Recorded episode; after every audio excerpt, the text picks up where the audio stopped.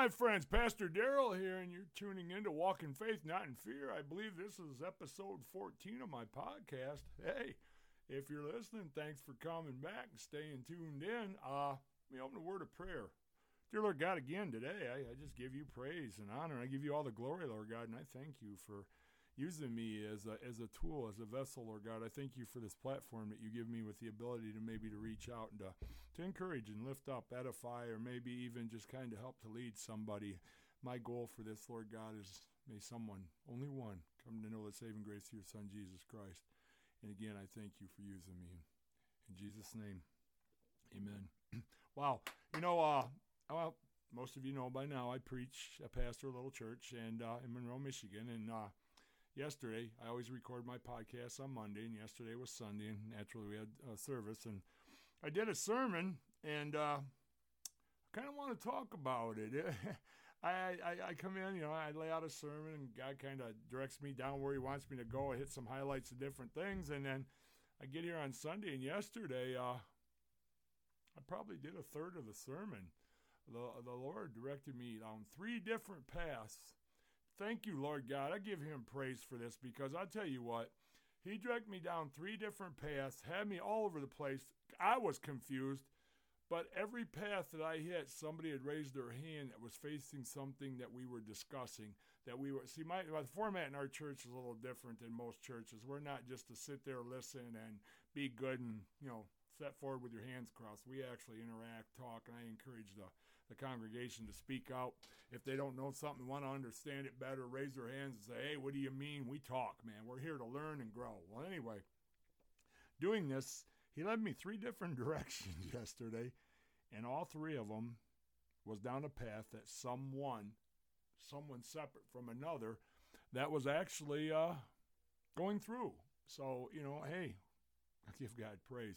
Uh, but anyway, I'm going to jump back in that because I, I believe yesterday that the the sermon that uh, the sermon that I studied on and was building off of was important, and I believe because he he didn't lead me to something different for today for uh, podcast. So I'm believing there's somebody maybe out there today that's going to be listening to this that, that can glean something from it that he feels necessary that it be uh, talked about again. So I am in uh, James chapter one. I'm not. I read. I read 12 verses yesterday, uh, one through 12. Uh, actually, I'd appreciate if you guys would take a few minutes today and go back through and reread 12, 1 through 12.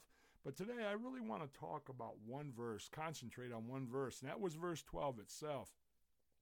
It said, Blessed is the man who endures temptation, for when he has been approved, he will receive the crown of life. Huh. And I started off that yesterday. I'm thinking to myself, I'm looking into a congregation of people. Now, now, we're not an upper echelon church of high esteemed people, if you would. Most of us in here have, uh, well, we've got dealt a pretty, pretty poor hand in life, and we've been through a lot of stuff. Whether it be self-induced or not, not important. But the deal is that everyone in here has been going through some hard things in life, and uh, majority in the church and beyond the church, I think out here listening today are still going through some hard things in life. And uh, so when I say this, that, you know, blessed is the man who endures temptation, for he's been approved, he will see the crown of life. For some of us, I think it's hard to understand. But, but, but, I want to talk a little bit about today about how we can turn our trials into blessings, if you would. See, see, trust me, I get it. I get it. Sometimes it is hard to understand why. But the truth is, my friends, problems are going to hit us. That's guaranteed. I said yesterday, I say it today, and I'll say it tomorrow. The one thing in life guaranteed is death. If you know what I mean, we are going to face some hard times, some hard issues, some things we're going to have to come up against in life. And it usually comes at us hard and unannounced, out of nowhere, and slaps us really good. And it nails us to a wall, if you would. And it hits us with its great intensity, if you would.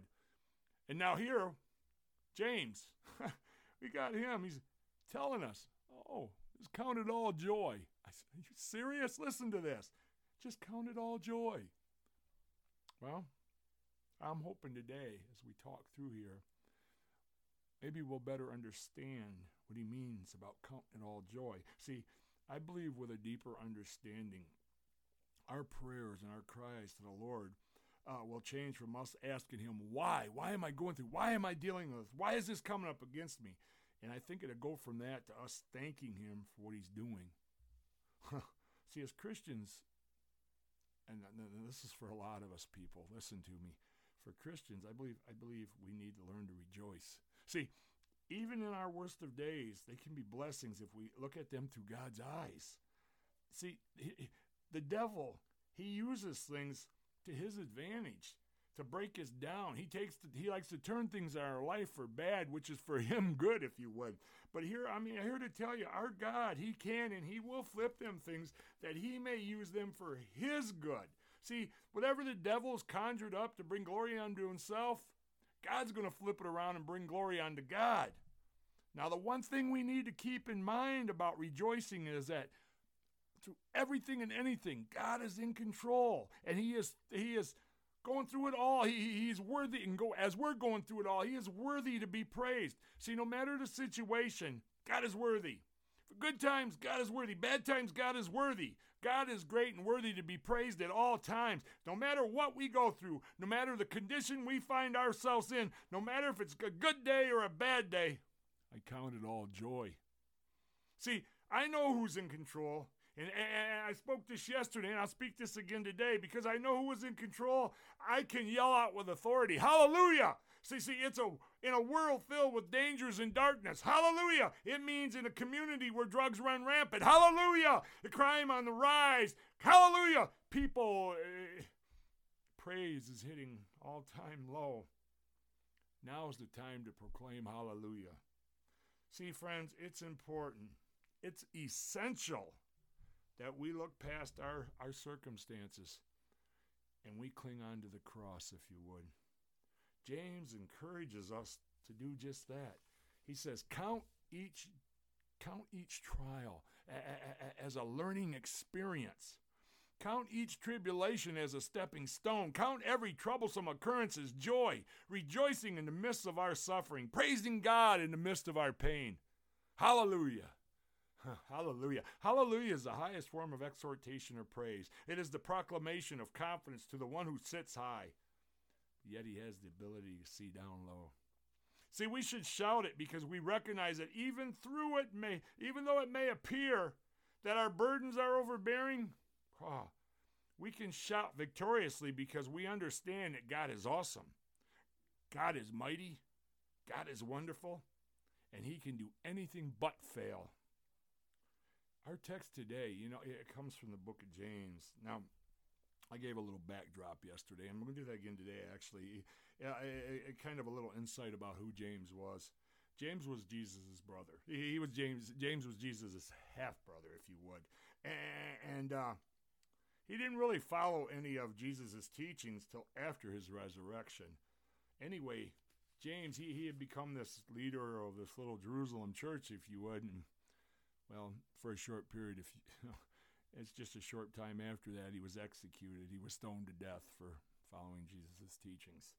Now, this letter, it lacked many of uh, the usual characteristics. Uh, uh it, this was a general epistle, uh, meaning it, wasn't written to any specific person or, or, a church, if you would. James was considered by many uh, to be like a book of wisdom. I, believe I mentioned that yesterday too. Also, it reminds me of like the book of uh, Proverbs, if you would. The letter was addressed to 12 tribes that was scattered abroad, meaning the nation of Israel and the, and the Jews scattered throughout the Gentile lands. Now, this letter was addressed to Jewish Christians living outside of Palestine.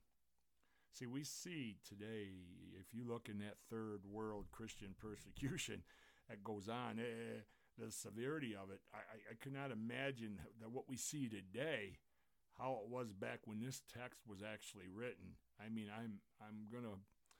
Well, I wasn't there. I'm not quite that old, but I, I, am going to wager to say that it uh, it was a, a lot more intense than what it is today. See, we see in our text that the Spirit was, but and, and an important thing is, that it still is, teaching us that we must consider our trials to be fruit producing uh, uh blessings, if you would. You know, I didn't read one through one through twelve today. I just hit twelve, but I tell you what, there was a two verses that I want to kind of build off, and I should have read, but I'm to read them right now. Verses two and three, and it says, "My brethren, count it all joy when you fall into various trials, knowing that your testing of your faith produces uh, produces patience." Uh, see, becoming becoming a Christian. This is hard for so many because so many pastors and preachers preach and teach. Come to the altar, give yourself to the Lord, and the whole world's beautiful and wonderful. And, but truth of the matter is, a Christian does not get excluded, or it does not exclude believers from difficulties in life. You know, in John 15, 20, it says, Remember the word that I said to you, a servant is not greater than his master. If they persecuted me, they will also persecute you. If they keep my word, they keep yours also. And then it tells us in Timothy, it says, Yes, and all who desire to love, live godly in Christ Jesus will suffer persecution. Truth is, my friends, we all will, and we all do, face and deal with uncomfortable painful circumstances in life. And I'm talking all through life from the beginning to end. Unexpected, untimely, unplanned. Okay? None of us are exempt from the trials or troubles of this life or even death. You know, I spoke that earlier about the one thing in life guaranteed is death. You know, death is no respecter of, of, of loved ones snatched away or I don't know, here today, gone tomorrow. I, I mean, whatever you want to word it. Tra- tragedy inevitably comes, and often without warning. Whatever the cause, whatever the reason, sometimes we suffer painful circumstances of our sins too. I, I wanted to hit that too. That means things like uh, AIDS or unexplained pregnancies or even addictions, if you would. See, we will always deal with reactions from our actions. So now, got to ask what about the good people? sure, sinners suffer from the sins, but shouldn't good people be exempt from painful experiences? I've heard that before too. What about all those saints who are in poverty and sickness? What about the godly people who are mocked and persecuted for their faith? Hmm. Well, in light of the fact we should think it not think it not strange when painful things happen. See, we should expect it. See, with this knowledge, we will be aware of the facts that trials and troubles and tribulations are inevitable. Now, the question is not are we gonna, but how should we respond to? Okay? Firstly, we have to choose to face our trials with the right focus. Now, the Holy Spirit, he, he admonishes us by his words of James to count it all joy. See, when you fall into diver temptations, if that sounds strange, perhaps it's a good understanding of the definition of joy. it, it is an emotion based on volition. Volition meaning uh, uh, uh, uh, someone's own will or deliberately deciding or choosing something, okay? Joy is the product of a proper focus. You can count you can count your trials to be blessings. This is a proper focus. This is not an ignorant focus. It's not a, a bury your head in the sand approach. This is a biblical focus, focus that produces joy as an informed focus. Now, I'm not trying to get all theological or deep here, but let, let, let me say this. Jesus said, okay, Blessed are you when men hate you and when they ex- exclude you and revile you and cast out your name as evil for the Son of Man's sake. Rejoice in that day and leap for joy, for indeed your reward is great in heaven, for in like manner their fathers did to the prophets. Heck, I could even jump even a little bit farther into it. First Peter 4. Uh, actually, 12 and 13 says, Beloved, think it's not strange considering the fiery trial which is, is to try you, as will some strange thing happen unto you, but rejoice inasmuch as ye are partakers of Christ's suffering, that when his glory shall be real, revealed, ye may be glad also with exceedingly joy. Hmm. Wow, friends. See, if we can learn to choose to count our trials to be blessings, you will take notice of all the blessings that you receive during and after your trials. Amen? Oh, amen, amen, amen. See, see, we have a choice. We can focus on our trials. We can blame God. Oh, we can become boo woo me, bitter and angry. Our trials are not a choice. Trials, my friends, are a fact. Your response to these trials, that's your choice. Amen? So, so, so we need to count it all joy. Now we got to ask, why, why is it happening to me? I hear that too all the time. Why is it happening to me? Now, first, we got to understand, or we got to come to the realization, or we, we got to learn to grasp onto the fact that, okay, I know this is hard for us, but we have to expect our trials to produce fruit. Our faith is tried when painful experiences come our way. Doubts come, God's power comes into question, our faith is tested, then we start having thoughts saying, if God is really in control, how can he be good? Is he even out here? See, when, when, when, when we, we, we sit there and we stew in this stuff, see, when, when, when your spouse is going through maybe some hard times or some, some, uh, some bad results, maybe a parent passes away or maybe you lose a child. Maybe your prayers have been going unanswered. Maybe you have people that mock you and leave you isolated. Next thing you know, now we're facing financial losses. They take us over. What can all come from this? What, what good can come from all this? Endurance, my friends. Endurance. Endurance is produced by trials. We become more and more able to face challenges as we conquer the doubts produced by the trying of our faith. I can honestly say I have never gone through a trial that was pleasant. I don't think too many people would raise their hand and say, Oh, I have, I have. But for me, what made it all worth it was the fruit it produced. See, whatever your trial is, it will produce fruit of endurance in your lives. I know, I know, I know. Listen to me. It's so easy for me to, to, to sit here and spit it out at you. But, but truth of the matter is, if you're dealing with something right now, if you're really facing something right now, stuff's coming up against you right now, stop. Sit down, clear your thoughts, clear your head, and just lean forward, bow your head down, and say, God, I submit unto you do what you may, do what you will. I trust in you, Lord God. And I promise when you raise your head back up and look forward, you're going to start seeing some sun through the clouds because He will carry you through whatever you're going through. So understand that. Well, like I said, whatever your trial is will produce a fruit of endurance in your life. Our trials are not meaningless. God is too good to allow us to go through needless suffering. Now it's up to us. My listen, whoever's listening here, my friends, I'm talking to you. It is up to you to choose to let patience have her perfect work in you. Endure the trial. Do not allow the devil to derail your deliverance through the disobedience. Reject his thoughts. When your faith is when, when is tried and the deceiver, I mean when the devil comes against you, would have you believe that God has forsaken you, reject that lie. Become the person God wants you to be by enduring the trials of your faith. Don't ever give up, brothers and sisters. Don't ever give up. Today's trial will produce in you the, the endurance necessary to come through tomorrow's test victoriously. See, my friends, when we choose to count our trials to be blessings, we have to understand that trials are to perfect us. Oh, come on. Are you serious? Yes, I am. Now we have to ask, what should, why should I be so eager to be perfected? Well, we need to look to the future.